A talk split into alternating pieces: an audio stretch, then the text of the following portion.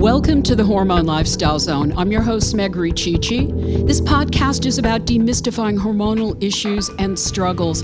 And the title of today's episode What is Sobriety in 2020?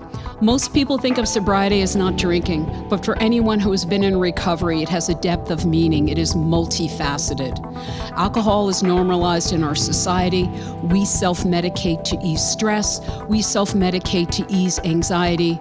We self medicate to connect in social situations. I had listened to a TED talk with uh, Jolene Park, and she talked about gray areas of drinking. And she stated that we don't need to have a rock bottom. People are choosing to stop drinking not because they have to, it's a choice. I've worked with a lot of clients that have made the decision to get sober in my office or those in the throes of recovery coming to see me for acupuncture and nutritional counseling, and others who have been sober for years and decades, sponsoring other 12 step individuals in recovery. And some people choose rehab and a variety of therapies and programs to achieve sobriety. And whatever gets that person there, whatever works is what works. Sobriety is not just about abstinence, it's a way of being in the world that extends to every aspect of who we are. So today I feel extremely honored. I have two wonderful guests joining me Timo Ellis. He is on the line from Brooklyn, New York, my hometown. Timo, so good to have you here. Hi, thank you, Meg. Thanks. I'm so glad to be here. Thanks so much. Awesome.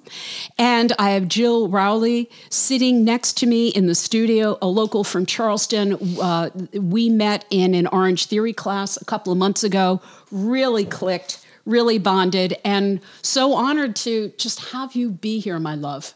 So, um, Timo, I'd love to start off the podcast with your story that you shared with me a couple of weeks ago. And I, I think so many people can relate to this. So please.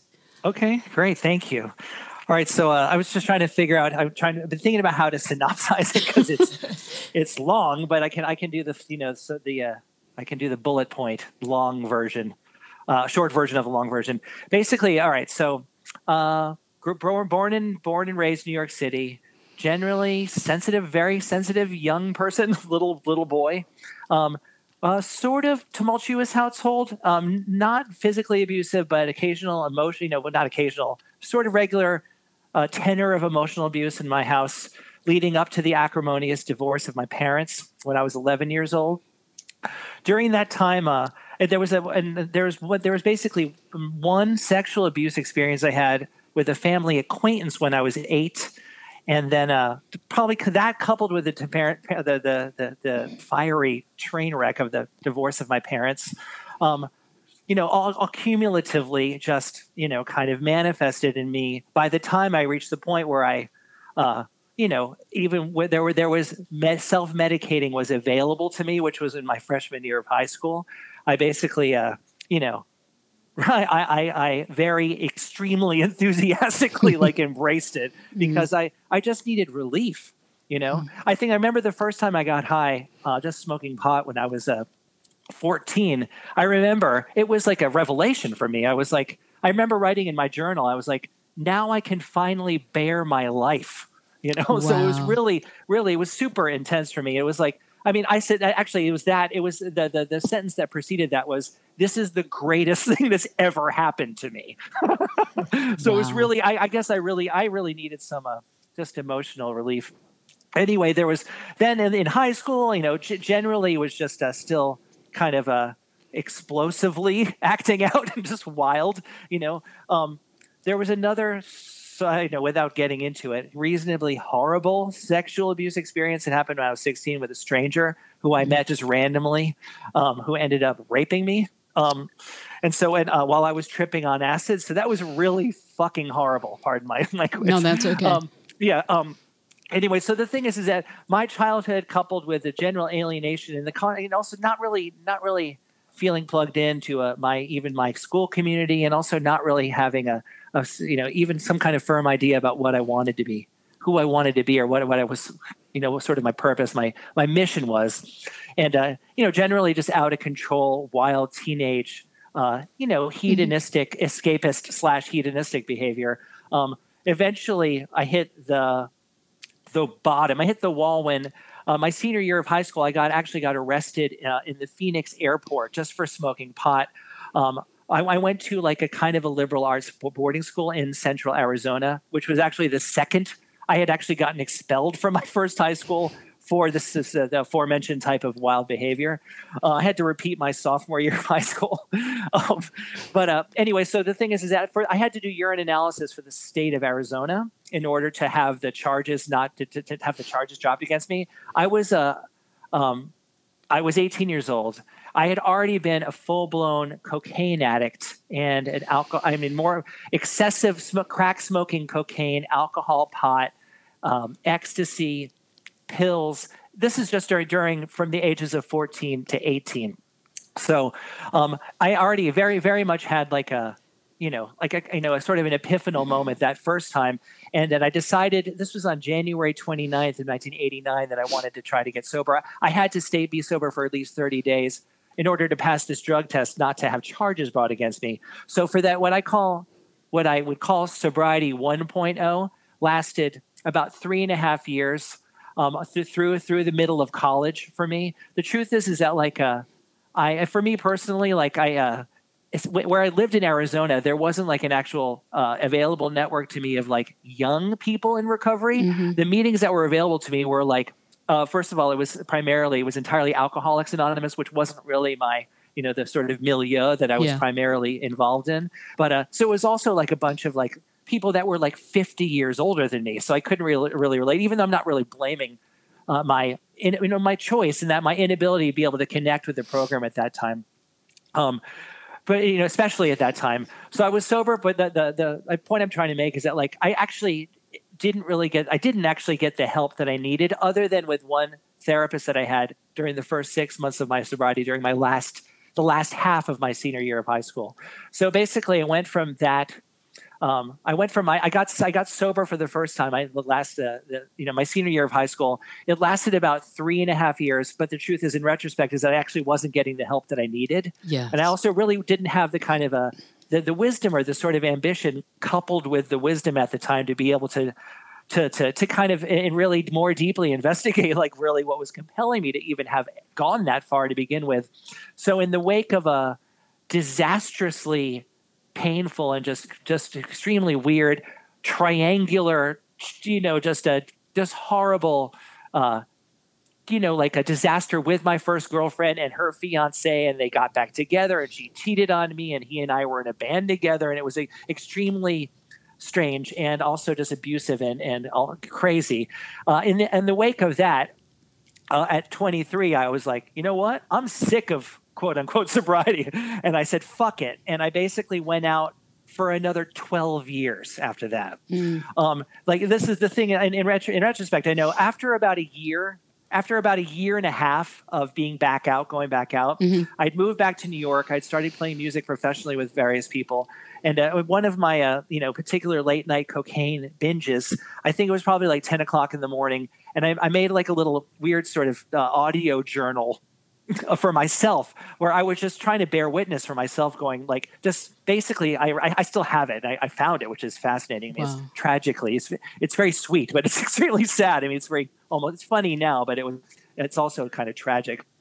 But uh, uh, at the time, I was basically saying to myself, only a year and a half back in, that I was already kind of at that point but and then I didn't actually finally hit the bottom again and quit for another 11 years. It was 11 years later. How old finally, were you at the time? Because right now, my understanding, you've been sober for 12 to 13 years, Tim. Yes, okay. um, yes. I, it was basically so. I got a during the whole, I was still working, playing music professionally, and also built, built, started a built my founded my own commercial music company. So I think, thankfully, I have kind of a very uh, super intense like a work ethic mm-hmm. and an art making work ethic, which uh, thankfully prevented me from completely totally destroying my life or becoming homeless or whatever. But i came definitely came close several times not only in terms of having regularly decimating my health but also just like becoming coming dangerously close to not being able to pay my rent for several months.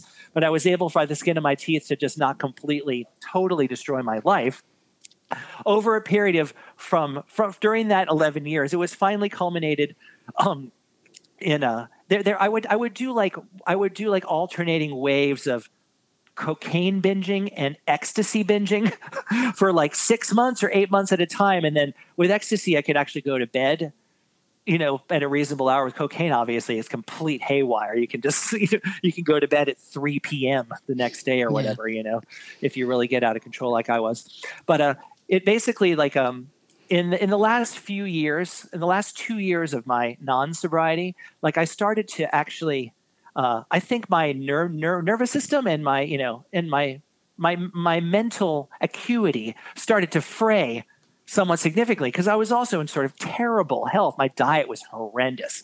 I mean, I didn't even drink water for years.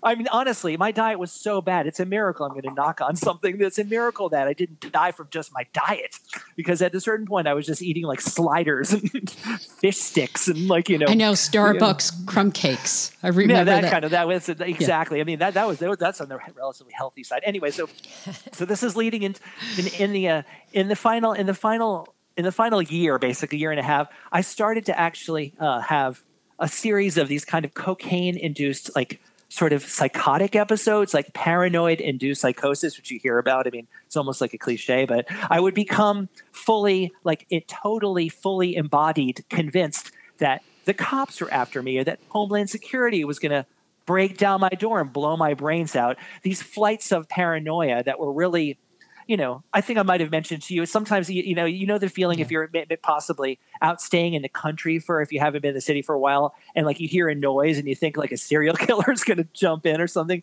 You know, that kind of like little moment of fear-based paranoia is the kind of thing if you're sober you can kind of talk yourself out of. You know, you can kind of go like, oh, and you can just calm your nervous system enough to go to sleep or whatever. In this case, it was in um, after after doing cocaine for 10 to 15 hours straight your ability to be able to, to, to rein those flights of paranoia in just completely is gone. And so it would spin out. And so it, it's like, it has a feeling of like losing touch with reality, which is what happened, you know? So there was a series of those incidences, which were really, really fucking scary actually. And like, they, they got, they got, they got sort of more and more pronounced culminating in the the, the the, the one finally the one which i had played a show with my band i had been partying with my, my friends and my then girlfriend uh, like in, in some stairwell of the building in the East Village until 10 a.m. I went back to my apartment, snorted a whole eight ball of coke in one line, and just basically had a full blown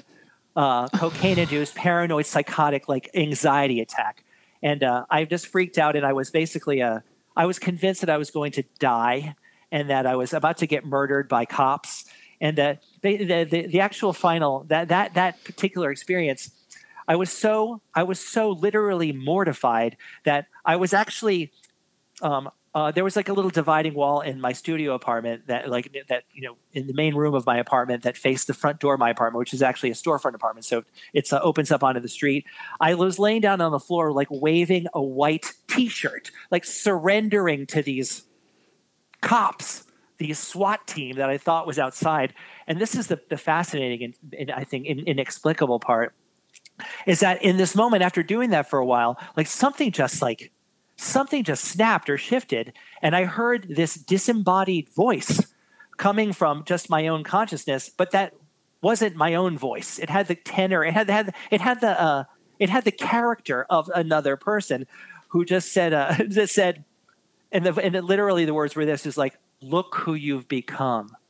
This is who you've become and then like i just it was like getting it was like getting throttled by another energy like shaken and i got up and i walked outside and i saw that there's no one there i was convinced that there was a car full of explosives when I opened the door, there was not only there's no car of explosives, there's no car there. and not only that, I had Venetian blinds, so there's no possible way that anybody could see in. It's not like the windows were open at all.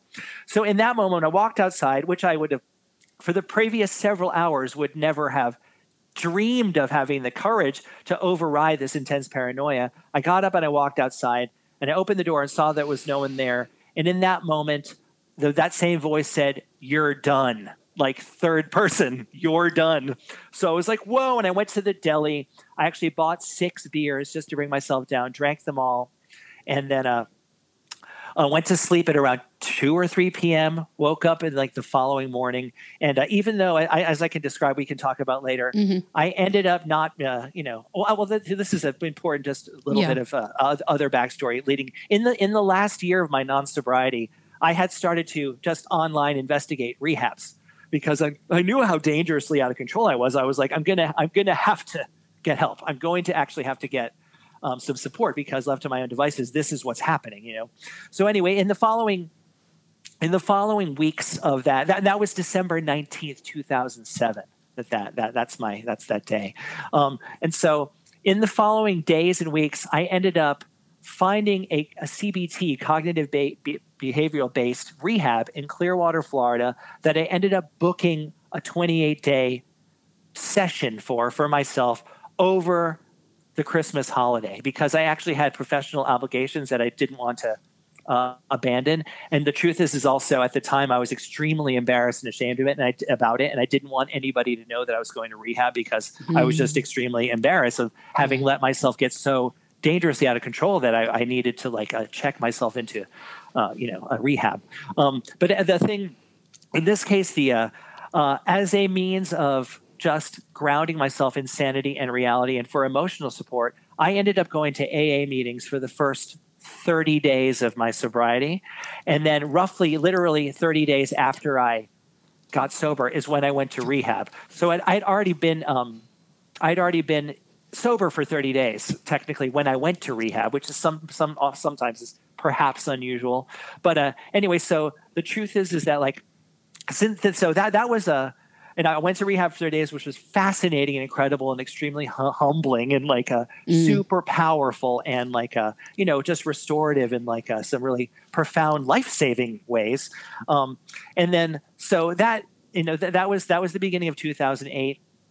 Around a few months after that, I finally undertook to to find a therapist because I was like, okay, like you know, sort of like, what was that all about? So the the in terms of the the evolution since then, like I ended up going intermittently to AA, just as I said, for the kind of ambient kind of community support aspect of it. Because the truth is, in the New York community, the the, the funny thing is, is actually when I went to my first one one of these first AA meetings when I got back to New York after rehab I walked in and I, I saw 30 people who were like, Timo, you lived. oh so it was God. almost like it was almost like showing up at a high school where I knew a lot of people already. Or was that the Perry is, Street? Oh, that was on uh, that was the French Church on 16th Street. Okay. Um, in between uh, Sixth and Seventh, you know, right right on the same block as my old apartment. Oh, actually. Oh wow, uh, I know where that enough. is. Yeah. Yeah. Um. So anyway, the thing is, is that I ended up this is another conversation I also don't want to take up too mm-hmm. much longer, if at all. But like the thing is, is that I end up not, for a variety of reasons we can talk about, I ended up not, uh, essentially not being a program, an AA person in terms of an actual full blown advocate for that method methodology and the practice. Um, in retrospect, uh, and, and partially and largely because of the rehab that I went to, which wasn't opposed to it, but primarily the uh, you know the the the whole the methodology of the rehab that I went to wasn't primarily conceptualized around a higher power. Now, the uh, the truth is is that I've gotten older, and as years have passed, I've developed more of a uh, you know like a little bit of a deeper intellectual and kind of an um, intuitive understanding about you know the kind of efficacy of that in ways that I totally didn't relate to when I got sober because I was it was it was primarily framed it was primarily conceptualized cognitively in terms of just changing my behavior as opposed to any of the kind of some of the deeper and more mysterious kind of spiritual yes. dimensions of life and the mind and everything like that. So um at the same time like uh, I personally if a you know again like you said like you said in, in your introduction like you know whatever ways one can like wrangle themselves out of the gutter and also exactly.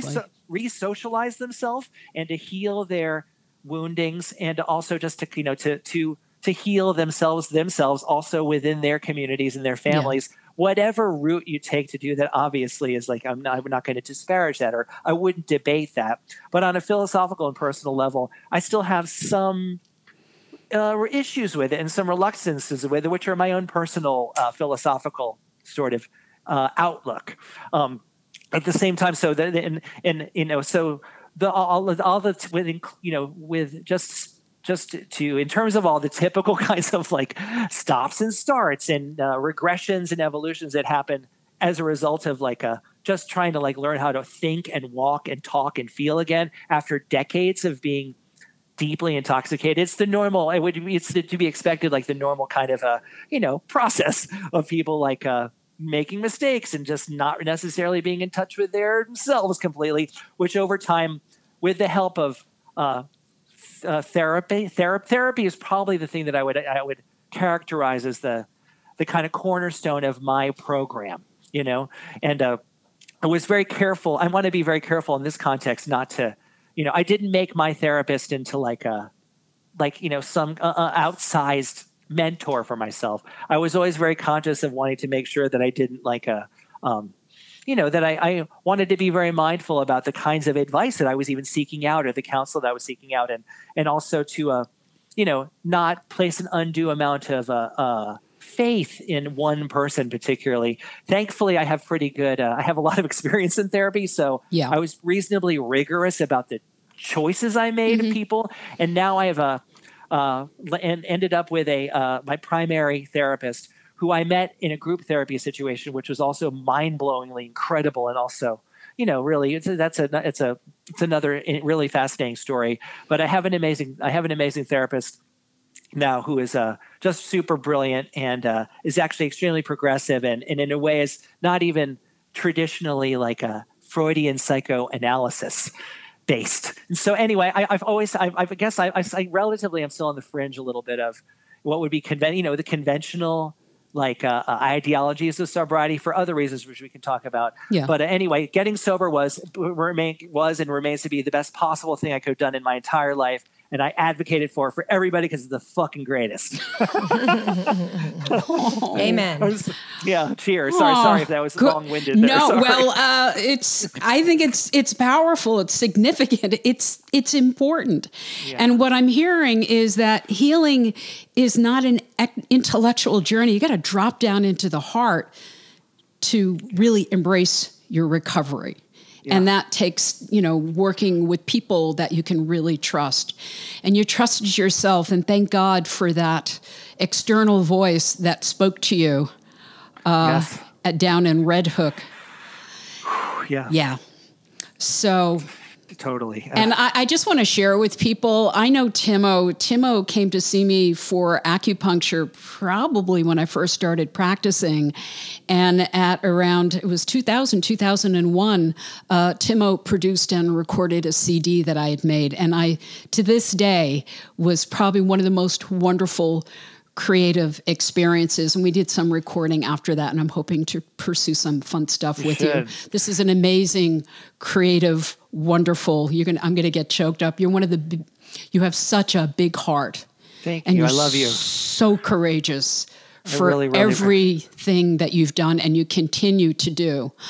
So thank you. oof, Jill, beautiful. You got to play them your music I will. Maybe play we'll them, use it as an intro for this podcast. It's, it's, so good. It's crushingly great. It's thank really you. Good. Thank you. So, Jill. Um, sorry, I'm sorry, Jill, for eating up all the time. I'm sorry. No, no, don't don't apologize. I actually am. There's a book. I just uh, took a picture of at Target the other day, and it's "Stop Apologizing."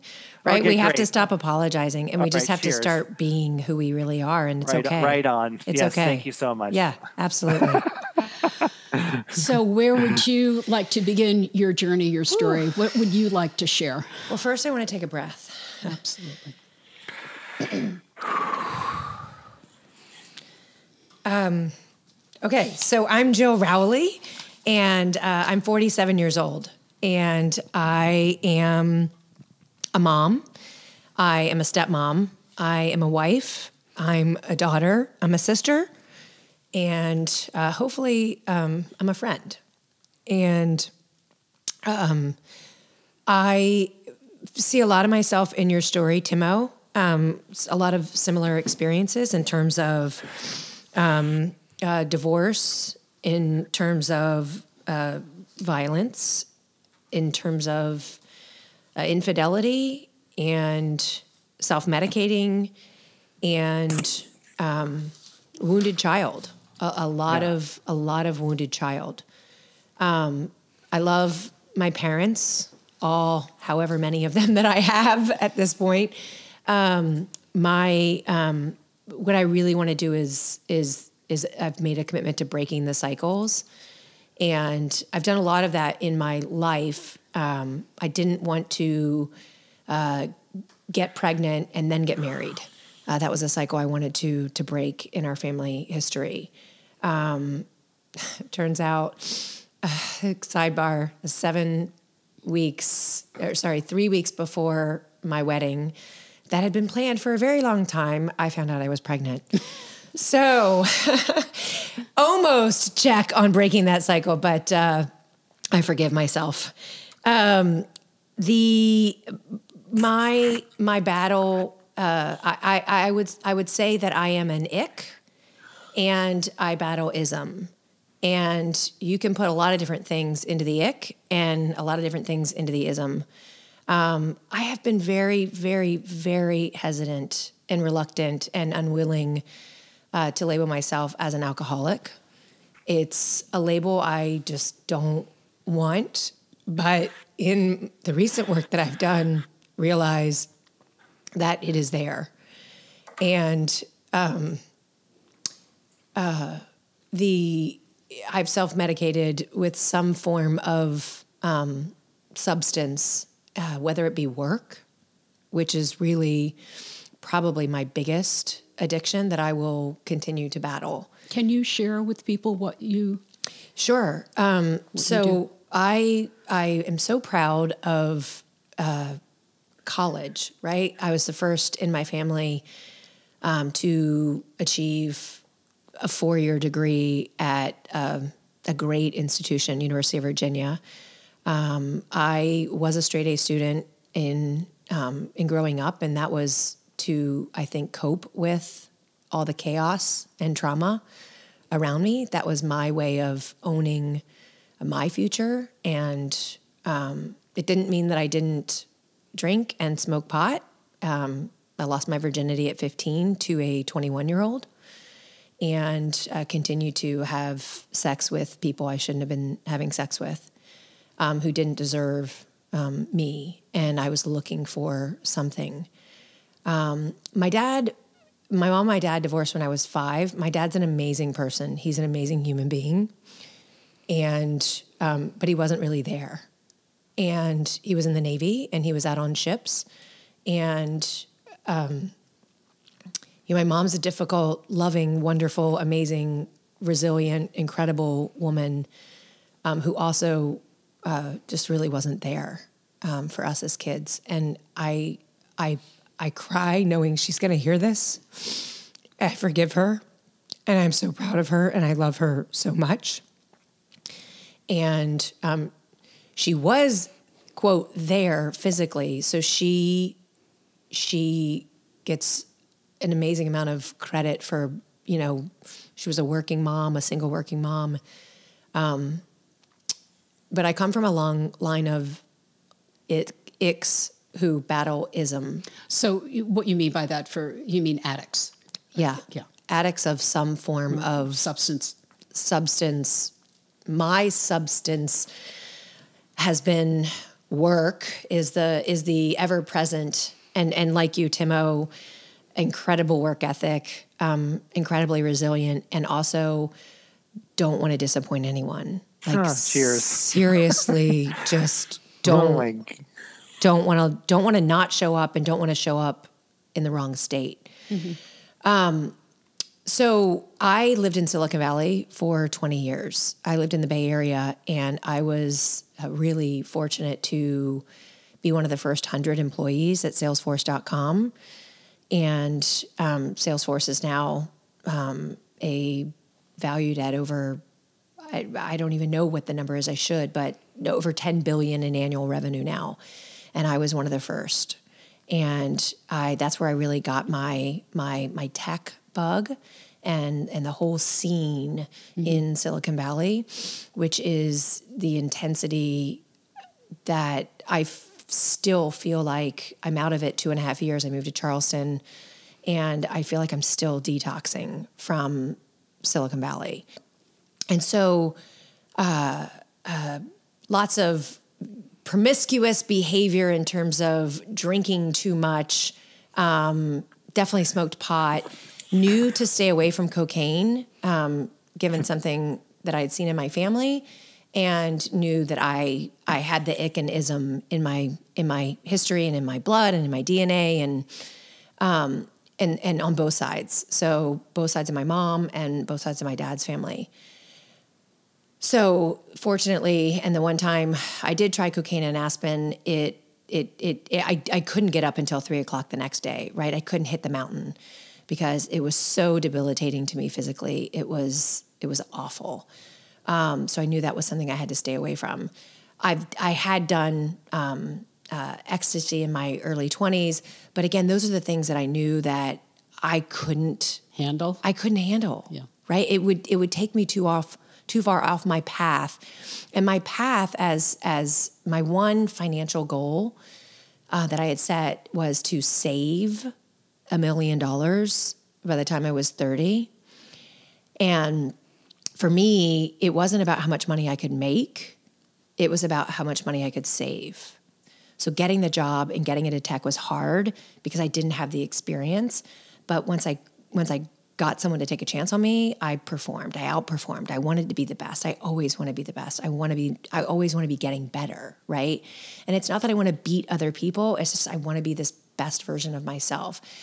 And I um, I got fired from Salesforce, and um, and the day that my boss fired me, he called the founder and CEO of one of my customers and said, "We had to let her go, but you need to hire her." And um, I took some time. It was it was so difficult being fired when I loved my work. I was really incredibly good at it. So I have a question if I can. Absolutely. How was your drinking? What was your drinking like during this time? Yeah. Um, it was it what was, was your ritual, your routine? How did you Yeah. Yeah, the ritual and routine right before I got sober the first time, which was actually 5 years ago. Um, it was uh, my husband and I, he would he does all the cooking, grocery shopping. I'm changing that. Um, and we would sit at the in the kitchen um, in the what the island, right? And I would sit in the chair and he'd be cooking and we'd open our first bottle of wine. And usually before dinner was served, um, we'd be on to our second bottle of wine.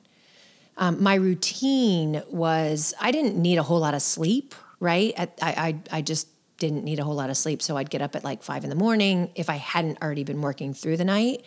And I'd get up at five in the morning, I'd pound coffee. And then by one or two in the afternoon, I'd start the Diet Cokes. And then by 5.36, I'd want to drink, right? I'd want to come down. I'd want to chill out. I'd want to, um, and I was in sales. So I traveled a lot. So that I went to a lot of events and a lot of parties and there's intense drinking. And, and I, you know, I was proud of how much I was able to drink. Right. And, and, and for me, from a drinking perspective, I kept it to beer and wine because I knew that liquor could like, I didn't, throw you over the edge and you'd be out of control? I knew I knew how to put, put at least some safe guardrails and boundaries around the the the bad things that I was doing. Right, um, it, drinking and then pot together was a bad combination for me. And and before I got sober, I was doing a lot of that.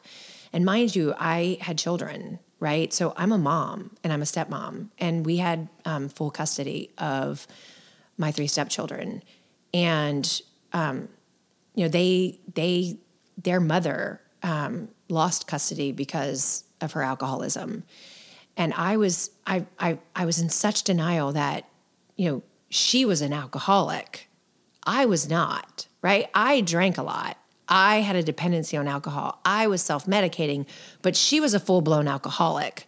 So when you compare the two, like that's and that's when that's when you know you're truly you- you're truly an ick, right? You're an alcoholic if you are saying her alcoholism is is way at a different order of magnitude than mine, right? Because I was always able to get up in the morning and go be successful in tech and make millions of dollars, right? If I'm making millions of dollars, then how in the hell can I be an alcoholic?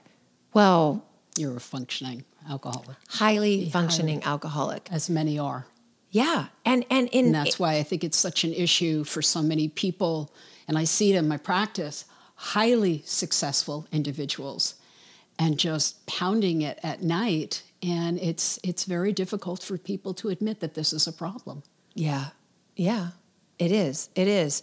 Um, my quote rock bottom was in 2014. I was in the in the room with my therapist, and um, this is this is after I had decided to go off antidepressants without any medical supervision. Ooh, that can be a roller coaster. Um, a really dark, Yes. the darkest place I've ever been. And that was in December of 2014. And it was really, really dark. And I was really, really scared. And I was scared that I wasn't going to be able to get through it. And I remember my husband going with me to the medical doctor to figure out what it was I was dying from because I thought I was dying. And in that session, I realized I was suffering from depression and I wasn't dying. And that's when I agreed to go to therapy to, to, to really prioritize getting better. And that was in the beginning of 2015 that I'm now in therapy. And the therapist kept wanting, I kept feeling like she wanted to diagnose me as an alcoholic. Mm-hmm. And I'm like, literally, like, look, bitch, I'm not an alcoholic. Yes, I have a dependency on alcohol. Yes, I drink too much. Yes, the habit that my husband and I have created together as a couple is horrible for us and for our children but I'm but but I there's something wrong with me that it goes way deeper than alcohol. And so I said, "Okay, I'm not going to drink again. I'm going to stop drinking because you have to help me figure out what is wrong with me." And so that's when February 14th, 2015, I had my last drink. And I I was in therapy and figured out what it was, what I thought was really wrong with me, and it was my addiction to the internet and social media. Um, I realized that the speech, because I was a professional speaker, I was making twenty thousand dollars for an hour of my time, and I would fly to China, and I would fly to London, and I would fly to Missouri and I would fly to and I was I was I was a professional speaker making $20,000 for 60 minutes of my time to teach other people how to stop selling and start serving their customer. And I realized in my speech the way I would open my speech was with a confession. A confession of I'm married kissed a lot of frogs before I met my prince. I'm a mom of four children. I'm a social networking addict. And then I would reel off my stats. I would know exactly how many followers I had on Twitter. I would know exactly how many quote friends I had on Facebook and exactly how many connections I had on LinkedIn. And I would confess this social networking addiction and I wasn't dealing with it. And in therapy, this is back in 2015, we now know a lot more about this addiction to our devices, which I had to turn off my phone. So, what I would like to do at this time, Timo, I want to bring you into the conversation. Thank you for sharing that, by the way. Yeah. Yes, I do too. Thank you. Yeah. And because I, I want to get this dialogue um, going. And so, what are you hearing? in your story, it just the way what resonates with me is remembering how, you know, this sort of like like, you know, years and years of sort of gym mental and psychological gymnastics that I, I felt like I had to do in order just to try to mitigate against admitting how out of control I actually was. And in, in, in many, you know, it's also like you're, it's, it's, it's easier to sort of offset that based on your accomplishments, you know, and based on the appearance, based on optics and also based on what the culturally sort of acceptable image or images of alcoholics and addicts are, which generally are, are you know, they're they're not really they're usually sort of portrayed as not being integrated or or being like catastrophically out of control, like having lost your job or being broke or in the gutter or losing your house. When the truth is is that like people are able to, you know, even people that are in the highest functioning and the most successful sort of echelons of life have powerful psychological problems you know and uh, you know and like depression anxiety like long-term post-traumatic stress which are you know it's it's just a i think it's it's i, I think um you know it's just it's it's harder to actually uh, really sort of rigorously confront that when, when you have so many signals from society that like are sort of function to offset you know the you know like you, you know one success is basically and especially in a society like this one ends up sort of being primary you end up sort of conceptualizing your life in terms of like what your achievements are as opposed to just basically what the texture of your even life is you know it's like what one's actual psychological personal like experience ends up you know it's like we're too busy. I have too much stuff to do. it's not a priority. Like how I feel ultimately it has to get really fucking bad before pe- people, you know, oftentimes go like, "Wait a minute, maybe I need to like just take a take a step back," you know, but usually people don't do it until they're they have they have to, you know. Um so I can relate to that aspect of your of your of your experience, which is like being like, you know, like I mean, for me, I knew I knew by any conventional definition I was an alcoholic, but I was also really excelling in my field and doing very well, and also, you know, I, I was able to I was able to use that to rationalize my, you know, to sort of procrastinate, to put off actually taking my self care more seriously. Well, I used to remember when I did recording with you, and you said to me, "You were the most creative when you smoke pot." No, that and, was a big. Yeah, sorry. Go ahead. No, no, and I rem- and it was anyway. Go on, but it was. I, I remember this over our uh, coffee crumb cake and and coffee breaks. Yeah, no, I mean, I think the thing for me, what what ended up, you know, there's when you become, you know, when you become uh, like you know, sort of long term habituated to, you know, in that in my case, just smoking pot every day Mm-hmm. You know, you, you start to you, not only is it integrated in the entire rhythm of the whole your rhythm of your entire psyche, you know, and your the pra- on a practical rhythm in terms of all, all the activities and all the work that I was was doing, you know, the idea of removing it, it's almost you start to wonder. I mean, this is this is it's a it's a it's a you know it's a common experience for people creative people i think you know from from any sort of realm of professional creative life and even in, in a modern life of when like removing removing substances that they become acclimated to they wonder if they sort of still have it anymore if mm-hmm. they still are capable like it, it's like they think you know they have like i think a reasonable fear that they uh you know that they're not going to be able to access that kind of creativity or that sort of fearlessness or of like imagination but which when i when i when i got sober i had that in, in spades i mean in a really profound way because i was like oh my god have i just spent the last almost 20 years just sort of like a, a handicapping myself completely. Um, the truth was, and as it turned out, and the good news was, is that I did a session. I was invited to do a session after I had only been sober for about three weeks. And I heading over to the studio with all my stuff, all my gear. I was like terrified. I was like, oh my god, what if I blow it? But the truth is, is that like once I just settled in and I relaxed, it was great. I crushed it basically. So that was a huge personal victory for me, knowing like, oh, if anything, I was like, all that stuff. I mean, my, my own my own anecdotal, like sort of my my own my own opinion about this is that like getting high, like maybe sometimes you can actually really have great ideas or it really can mm-hmm. inspire you in a way that is like a you know really productive or really powerfully imaginative or something. But that happens like maybe 15% of the time for me anyway. The rest of the time, I would make me self conscious and freeze and like panic and also overthink. And like on balance, it was like a, I, in retrospect, it was a complete hindrance to it, you know? I love what you just shared. And Jill, I want to ask you, what is sobriety for you right now? So I want to thank you, Meg, for inviting me to do the podcast.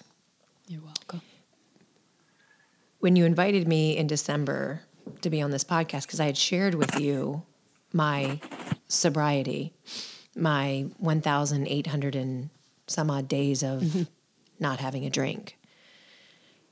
And you invited me to do the podcast on sobriety. And I realized as I went to prepare, which I prepare for everything in life, is that I wasn't sober. And although I hadn't had a drink, I had started smoking pot again. And so we physically moved to Charleston, South Carolina to, to, to play the back nine of life very differently than the front nine of life. And I remember the first time that I took a hit off a vape pen. And I was like, okay. This is May of 2018, and we had been here seven months, maybe more. Um, and I'm like, oh, okay, I can do this. This is, I can have fun again, right? Like, I don't have to be the sober, boring person. Mm-hmm. Um, and and then I was occasionally smoking pot and um, raising our first round of venture capital funding and occasionally smoking pot. And then I looked in the mirror and said, why am I why am I still chasing after the next career opportunity when I want to live a different lifestyle? So how so after I invited you, you started doing some soul searching here. That's what you told me, and you made uh, the decision to stop smoking pot. How does it feel to not be partaking in getting high? How does I'm, it feel to be sober? Yeah. Yeah. Um,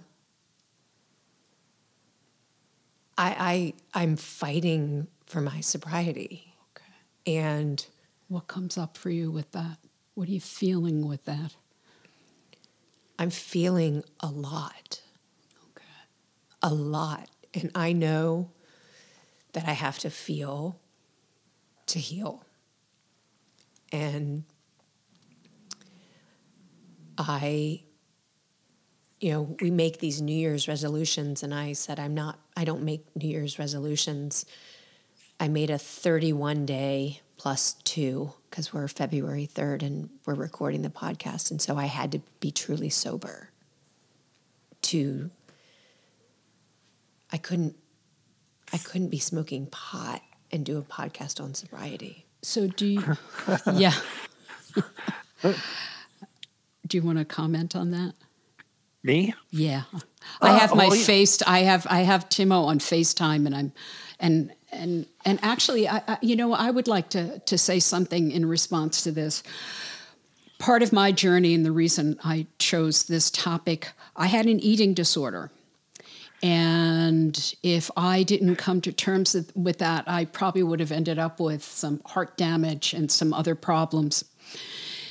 Editing a lot out, I was anorexic, bulimic, I felt like I could hide it. It was my coping mechanism. I was in my mid 20s. I was highly successful as an art director and designer. I went out on my own, but inside I was falling apart. Purge, binging and purging was my way of coping with stress and dealing with the world. And when I finally got into therapy, and I was in it very shortly, my I, my therapist said the next time you want to binge and purge, I want you to sit with what you feel. Mm-hmm. And I remember looking at her, and I said this before in a podcast I have no fucking clue what you're talking about. I don't know what it means to feel. It was never safe to feel growing up in my house. I lived in, my parents did their best. I lived in Crazy Town. I was one of 10 kids. I was the middle kid. I got lost. I didn't, the only way I knew how to shine was to do my art. And then I became an art director and I didn't know who I was. So to sit with what I felt, I get it. It was terrifying. I thought I was going to die. I, it was my coping and survival mechanism. I had to deal with abuse growing up. I stepped away from a family for 15 years because nobody wanted to talk about the secrets. I get it. I get it. It wasn't alcohol, it wasn't drugs, but it was a way of finding relief. I see that with kids that come in to see me, they cut. I get a lot of kids with eating disorders. I hold this space. And I have lovely individuals like the two of you that talk about your journey and your recovery. It is so powerful and so courageous to allow ourselves to feel who we are and not define ourselves by external factors, by our jobs and by what we do. Who are we? What is that? We are perfect in our imperfections. And it has been very, this is probably the most I've revealed about myself on this show. It was, I lived in survival mode growing up. And I get, I forgive, and I have much gratitude. I see family members so struggling with addiction and recovery. And I say to everyone listening, with a therapist or 12 step or whatever you need, find that sacred, safe space that you can share what you feel. So you feel like you can live in the world an authentic version of who you are. It's beautiful. It Thank you, beautiful. Meg. Thank you. So, what I, I would like to do, and we're, we're approaching the conclusion of this podcast, and I want to thank the both of you. I want to thank you both for allowing me to open up more because I feel that this journey of recovery for all of us has made us such better people. I know how to hold the space for others that show up in my office. There's no judgment. We're exactly where we're supposed to be in our lives. So, having the the opposite of addiction is community, it's people, it's connection. Yeah. And I and I go to I said I and I met Jill at Orange Theory. I love Orange Theory because it's a place that I can connect to other people mm-hmm. and just be so totally present in the moment. And Timo, what you have offered in terms of how you showed up for me when I you produced my CD, I felt so special it was such a healing process for me. You have a heart that brings out the best potential in musicians and in people that you work with creatively. You've always you. had that, and you get to share it each and every day. So I want to thank you both for being here. I thank you, everyone, for listening to this podcast. And um, I send blessings to everyone who are on their road to recovery. There are others out there that can help support you in this journey. You do not have to do it alone. So until we meet again, may you have an awesome day and may you appreciate the light that shines through your window in the morning. And good luck and be well to all. Thank you. Thank you. Thank you.